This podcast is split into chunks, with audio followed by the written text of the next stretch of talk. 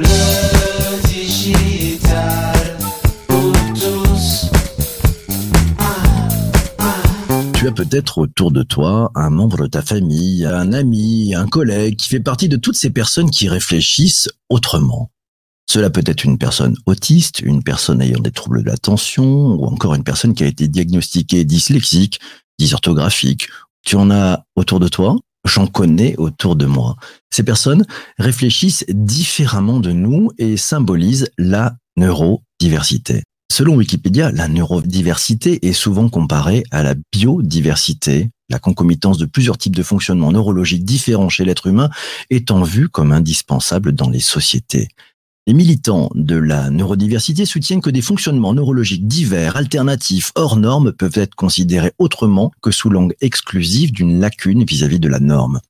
Ils défendent notamment l'expression artistique et les contributions techniques et scientifiques de personnes dites neurodivergentes ou neuroatypiques. Alors une fois que l'on a compris que c'est une sacrée chance d'avoir au sein de son entreprise des personnes qui sont différentes de l'armée de clones soigneusement sélectionnés parce qu'ils ont tous fait les mêmes écoles, les mêmes études, viennent des mêmes entreprises, que l'on recrute souvent pour faire le même métier que dans leur entreprise précédente, une fois qu'on a compris que des personnes différentes sont une chance, une énorme chance, qu'est-ce qu'on fait ?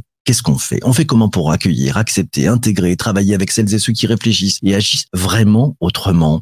On fait comment pour ne pas passer à côté de ses talents et éviter le réflexe stupide qui consiste à tourner le dos aux personnes différentes et à se rassurer avec la soi-disante normalité du plus grand nombre? On fait comment?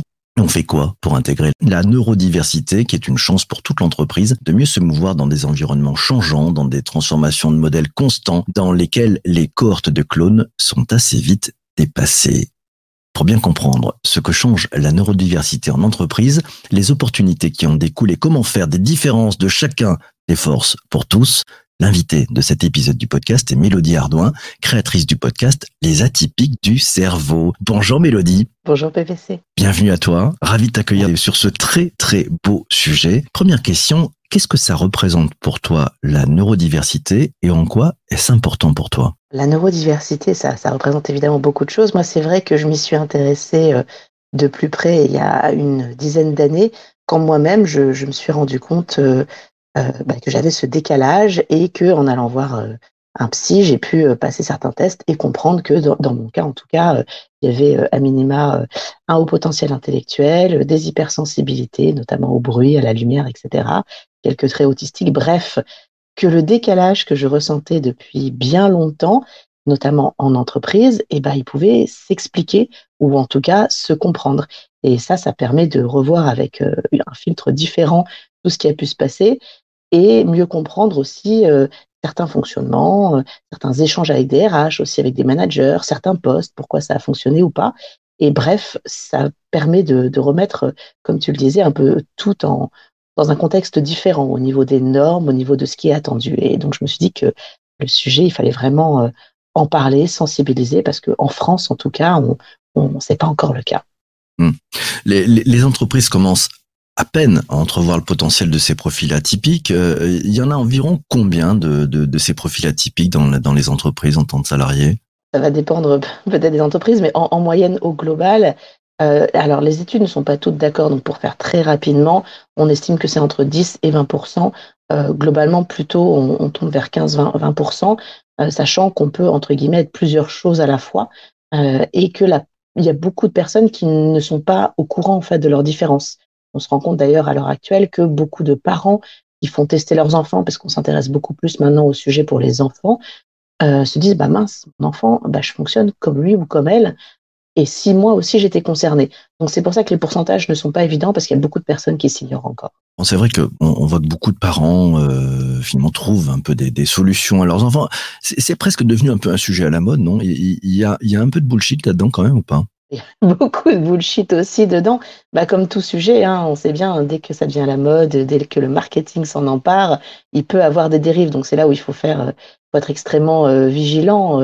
On voit beaucoup de coachs, beaucoup de psy qui sont sur ces sujets. On a encore vu récemment au journal de 20h de TF1 quand même du bullshit autour de Jeanne Siofachin, qui est quand même celle qui a inventé le terme zèbre et là qui est en train d'être démontée par rapport au centre qu'elle a mis en place. Donc, même les personnes qui sont déjà sur place, il faut se poser des questions et après, voilà, il faut aussi savoir à qui on va faire confiance et ne pas aller vers quelque chose qui serait de dire on s'oriente vers une vision qui serait waouh, on est sur des super pouvoirs, des gens totalement extraordinaires, là où avant, soit on ne s'intéressait pas au sujet, soit dans certains cas, on parlait uniquement de handicap.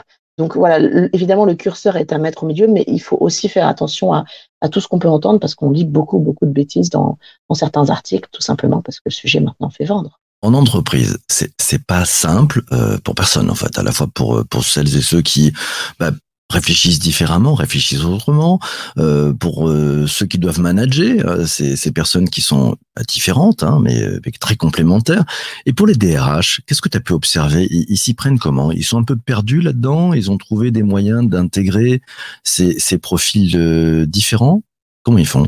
Les RH, ça pose évidemment pas mal de questions, notamment sur les enjeux du repérage. Est-ce qu'il faut mettre une étiquette? Est-ce qu'il faut adapter les pratiques RH?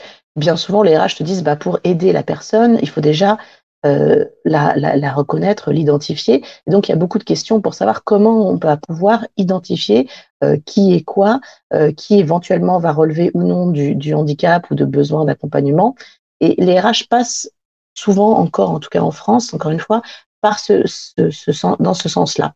Selon moi, en fait, c'est plutôt l'inverse qu'il faudrait avoir en tête. C'est-à-dire que si on veut déjà, d'une part, préserver la vie privée des salariés qui ne souhaitent pas révéler leurs différences, parce qu'on peut ne pas en être conscient, mais on peut aussi ne pas souhaiter en parler, parce que c'est quelque chose qui n'a pas à être dit en entreprise. Donc, le fait de voir les choses dans notre angle et de se dire que, dans l'absolu, il faut de toute façon adapter les pratiques RH, c'est-à-dire passer d'une culture de performance, comme on a à l'heure actuelle, à une culture qui est plus centrée sur l'humain, c'est quelque chose qui est vraiment essentiel. Donc, il y a le côté de pouvoir faciliter aussi le fonctionnement des personnes, comme je le disais, qui ignorent leurs différences ou qui sont en recherche aussi.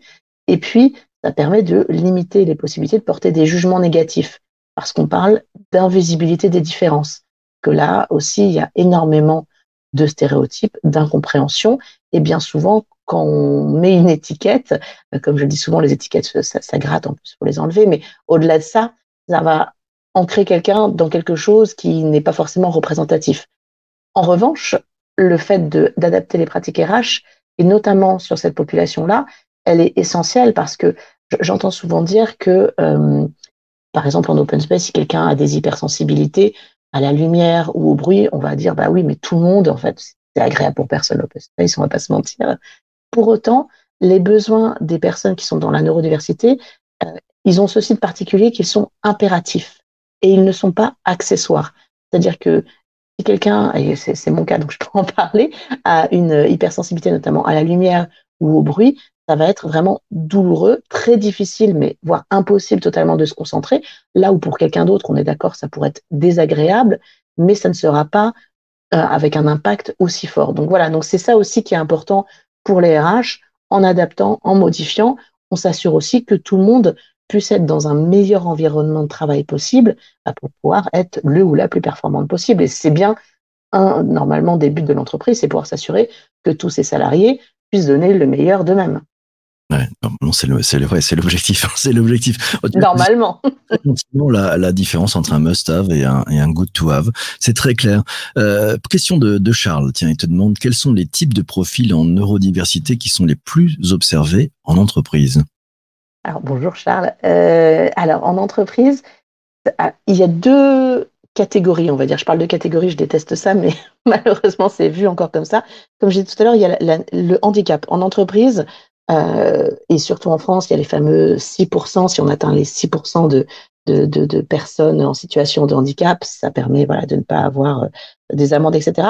Donc, il y a aussi ce côté-là, recherche, il faut être honnête et pas dire de bullshit sur ça, qui est de, si j'ai des personnes qui pourraient être en situation de handicap et qui se déclarent, je vais pouvoir les accompagner. Donc, de ce fait, à l'heure actuelle, en France, les entreprises vont plutôt s'intéresser à ce sujet-là, c'est-à-dire dans la neurodiversité, c'est notamment tous les profils qui, dans certains cas, parce qu'on ne peut pas en permanence avoir on ne peut pas systématiquement avoir cette reconnaissance-là.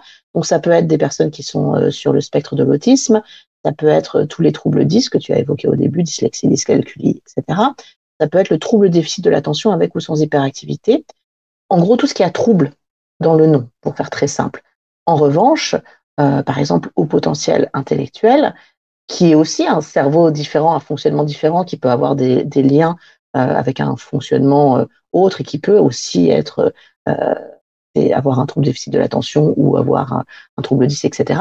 Quelqu'un qui sera, entre guillemets, juste au potentiel intellectuel ne pourra pas, en tout cas à l'heure actuelle, être reconnu en situation de handicap. Et les RH, bien souvent, cette population-là va leur poser problème dans le sens où rien que le nom au potentiel intellectuel, ça ressemble un peu à au potentiel, qui est un autre tagage que les RH utilisent, notamment par rapport à des écoles. Je le disais au début sur tout le monde qui est un peu clone, etc. Souvent en entreprise, on va avoir des programmes spécifiques pour les hauts potentiels qui n'a rien à voir avec les hauts potentiels intellectuels, qui est un fonctionnement différent du cerveau. On est vraiment sur je vais valoriser des personnes qui ont fait les mêmes études, où je sais qu'elles vont fonctionner d'une certaine façon, qui, moi, en tant que telle, me voient en entreprise et que je vais valoriser parce que ce seront les chefs, etc., de demain, pour faire très, très simple. Donc, voilà. Donc, il n'y a pas le même intérêt ni la même connaissance, en fait, de toutes ces différences-là. Et il y a aussi, par exemple, dans les troubles dys, on parle de dyslexie, ça commence à être quand même bien connu en entreprise. En revanche, dyspraxie, dyscalculie, c'est des choses qu'on s'est moins adressées.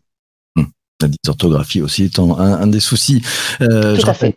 HPI, donc au potentiel intellectuel, hein, ce sont des personnes dont le quotient intellectuel est supérieur à 130. Voilà, donc ça ne s'invente pas. Voilà. Et puis ceux qui sont les THPI, les très hauts potentiels intellectuels, eux, c'est un coefficient intellectuel supérieur à 160. On attaque avec 145 les THPI. 45 THP, moi j'aurais mis 160. Oui, l'échelle va jusqu'à 160 en fait de calcul, donc tu peux pas aller au-dessus. On aurait tapé le 145, on a appris des choses. Tiens, Vanessa nous dit, est-ce qu'il y a des chiffres concernant la population des profils au potentiel intellectuel concernés par les burn-out, voire par l'éloignement de l'emploi? Alors là-dessus, pareil, il y a eu beaucoup d'écrits qui disent que les HPI sont plus mal dans leur peau, auraient des soucis, etc. C'est là où justement il y a cette notion un peu de bullshit où il faut être vigilante. Alors, il y a des études récentes, notamment il y a un livre qui est sorti par Nicolas Govrit et Franck Ramus qui a été analysé vraiment énormément de hauts potentiels intellectuels et qui ont des études vraiment très claires qui disent que non, il n'y a pas de tendance, en tout cas quand on voit les chiffres, plus que le reste de la population, voire c'est l'inverse. Donc voilà, ça c'est ce que les chiffres disent. Après, il faut être conscient qu'il y a un biais. C'est-à-dire qu'il y a des personnes qui ne se savent pas, comme je le disais, différentes. Donc, dans la population de personnes qui vont consulter un psy, bien souvent, c'est qu'il y a à minima une interrogation, voire un mal-être. Donc, c'est ça aussi qu'il faut avoir en tête. Pourquoi est-ce qu'on parle aussi plus de burn-out, de mal-être sur ce type de population-là? C'est parce que c'est ces personnes-là qui vont avoir conscience de ce décalage et de ce mal-être. Mais encore une fois, quand on a un décalage, on peut aussi le vivre bien ou le vivre mal. Ça va vraiment dépendre des personnes. Et tout comme quand on regarde les études sur le burn-out ou encore plus grandement sur qui quitte l'entreprise, on sait que, par exemple, pour reprendre l'exemple des dyslexiques, dans les entrepreneurs, ça c'est une étude du NHS en Angleterre, dans la population globale, il y a environ une dizaine de pourcents de dyslexiques, pardon. Chez les entrepreneurs, 35%. Et donc, on se dit, il y a vraiment des choses intéressantes et peut-être des compétences spécifiques. D'ailleurs, sur LinkedIn, je ne sais pas si vous avez vu, mais Richard Branson a fait tout un truc autour de la dyslexie parce que lui-même est dyslexique. Et maintenant, sur LinkedIn, vous pouvez mettre dyslexic thinking ou pensée dyslexique dans vos compétences. Donc ça, c'est intéressant parce que maintenant, c'est devenu à l'inverse un étendard de, bah voilà, dyslexic thinking, c'est une compétence spécifique. Sur le haut potentiel intellectuel, sur les risques de burn-out qu'on peut retrouver aussi sur d'autres profils, là, c'est vraiment cette notion de décalage mal vécu qui va faire que… Et pareil, on voit, alors là-dessus, il n'y a pas encore d'études poussées sur le sujet, mais quand on s'interroge ou quand on baigne, comme c'est un peu mon cas, dans le monde avec des startups ou autres, on voit que sur cette population-là, il y a énormément de personnes, quand on discute avec, qui sont à minima atypiques, au potentiel… ou trouble déficit de l'attention, bref, En tout cas, c'est clair que le pourcentage est beaucoup plus élevé qu'en dans le reste de la population. Alors on parle un peu de management. Catherine nous dit tester pour se connaître et surtout mettre en avant ses talents, de sa diversité. Un management de qualité, nous dit Catherine, reste le seul moyen d'en faire ressortir la performance, de la diversité dans tous ces états. Qu'est-ce que tu en penses? Ah mais on est totalement d'accord. Bonjour Catherine au passage, que je connais. C'est vrai qu'il y a cette notion-là et on en parle souvent sur le management parce que finalement tout à l'heure on parlait des RH, mais il a été prouvé que de toute façon c'est le management de proximité qui va jouer un rôle d'autant plus important. Et là il y a des études aussi récentes d'Optimize en 2021 qui estiment que 90% pensent que la diversité cognitive est bénéfique pour leur entreprise. 21% pensent que leur entreprise prend déjà en compte ou considère comme un atout la neurodiversité ou en tout cas s'intéresse au sujet. Mais en revanche, quand on regarde côté employé, 96% souhaitent que leur entreprise en fasse plus pour être neuro-inclusive. Donc, il y a beaucoup de chiffres et encore beaucoup d'écarts entre tous ces sujets-là. Et sur le côté du manager, bah oui, c'est au manager de s'assurer que on est dans un environnement de travail au sens large pour le coup, inclusif, c'est-à-dire qu'on ne laisse personne de côté, quelle que soit la différence. Donc ça peut passer par des choses très simples à mettre en œuvre, mais encore une fois, pour le faire, il faut être en mesure soi-même de sortir de ses propres biais et de s'interroger. Exemple très simple, si quelqu'un ne me regarde jamais dans les yeux, est-ce que ça veut dire qu'il ou elle est totalement désagréable et imbuvable? Alors peut-être, ça peut arriver, mais peut-être aussi que la personne n'a pas ces codes-là. Peut-être qu'elle est sur le spectre de l'autisme ou peut-être juste qu'elle ne sait pas qu'il faut regarder dans les yeux pour être poli. Donc ça force aussi à soi-même prendre du recul sur ces façons de faire, qu'on soit finalement manager ou juste collègue ou qu'on soit managé par, parce que l'inverse est aussi évidemment possible, et se poser la question de quelles sont les normes que j'ai intégrées parfois sans m'en rendre compte et finalement, est-ce que la personne elle est différente en décalage? Ça veut rien dire de plus finalement que ça. Et qu'est-ce que moi j'en fais? Commentaire de Lisa, elle nous dit, y a-t-il d'autres secteurs que la tech qui mettent en place des conditions spécifiques d'accueil pour les profils atypiques, notamment les personnes qui sont dans la sphère du spectre de l'autisme, du trouble du spectre de l'autisme? Il y a d'autres secteurs que tu connais? Il y a plusieurs choses. Alors évidemment, comme je dis au début, en France, on est en retard. Il n'y a pas que la tech, parce que il y a beaucoup de choses qui sont en train d'être vues dans les entreprises. Moi, j'ai cofondé le collectif des réseaux de diversité cognitive au travail.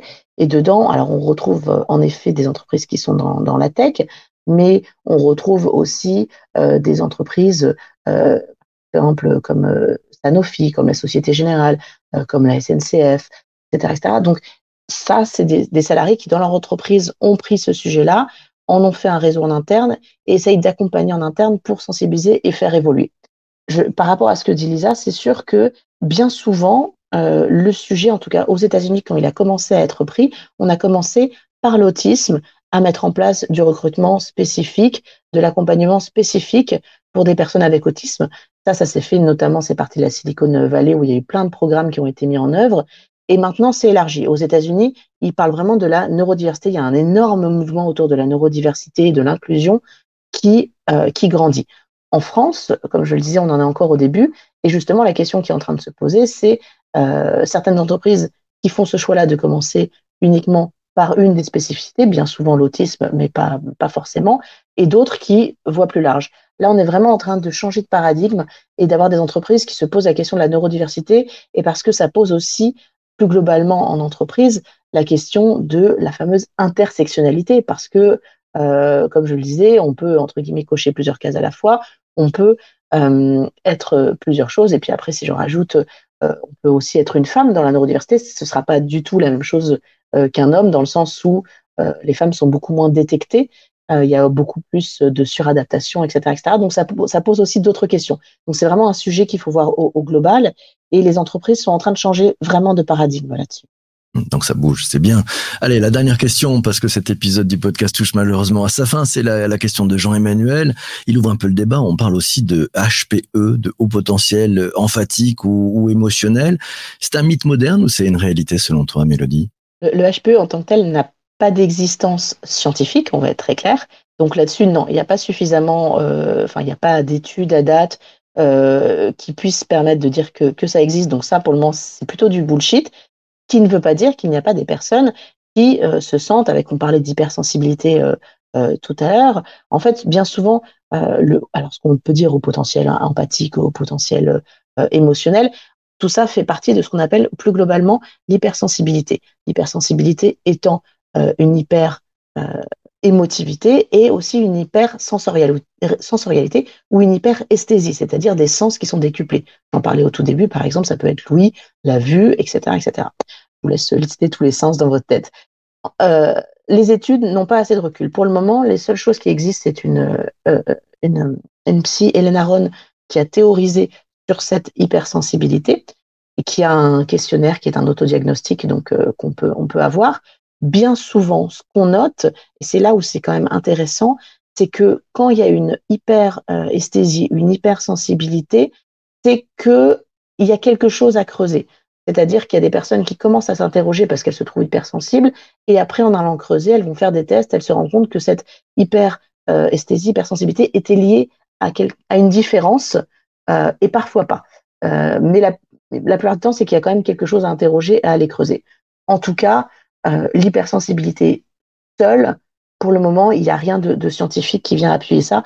Donc, quand on entend parler de HPE, il faut vraiment le prendre avec des pincettes parce que c'est pour le moment quelque chose qui ne relève pas vraiment d'une réalité scientifique. Bah dis donc, merci beaucoup Mélodie. Épisode passionnant, j'ai appris plein de choses. Immense merci à toi. Merci à toi. Un grand merci d'être passé ce matin. Ouvrez les bras vers ceux qui pensent différemment de vous. C'est une vraie chance. Ayez l'intelligence de savoir le saisir. Vous allez voir, vous allez pouvoir faire des choses formidables grâce à eux et avec eux. Ensemble, c'est bien. Mes amis, mille merci d'avoir été présents pendant ce direct. Pour vous qui avez intervenu en direct sur LinkedIn, merci aussi à toi d'avoir écouté cet épisode du podcast jusqu'ici sur ta principale plateforme de balado diffusion. Ça fait un bien fou à l'algorithme d'aller jusqu'au bout de l'épisode et ne pars pas tout de suite, reste avec nous. Et puis, on se retrouve demain matin à 7h30 en direct. On va parler d'un très, très beau sujet. C'est les offres d'économie circulaire. L'invitée, une jeune femme formidable, elle s'appelle Anna Balèze. Elle est fondatrice de Lidis, une plateforme logistique de software as a service qui permet aux marques de déployer des offres de location et de seconde main à leur nom sans tout faire en interne. Ça va être passionnant. Rendez-vous 7h30 en direct sur LinkedIn comme chaque matin de la semaine. D'ici là, portez-vous bien et surtout, surtout, surtout, surtout, ne lâchez rien. Ciao, ciao, ciao.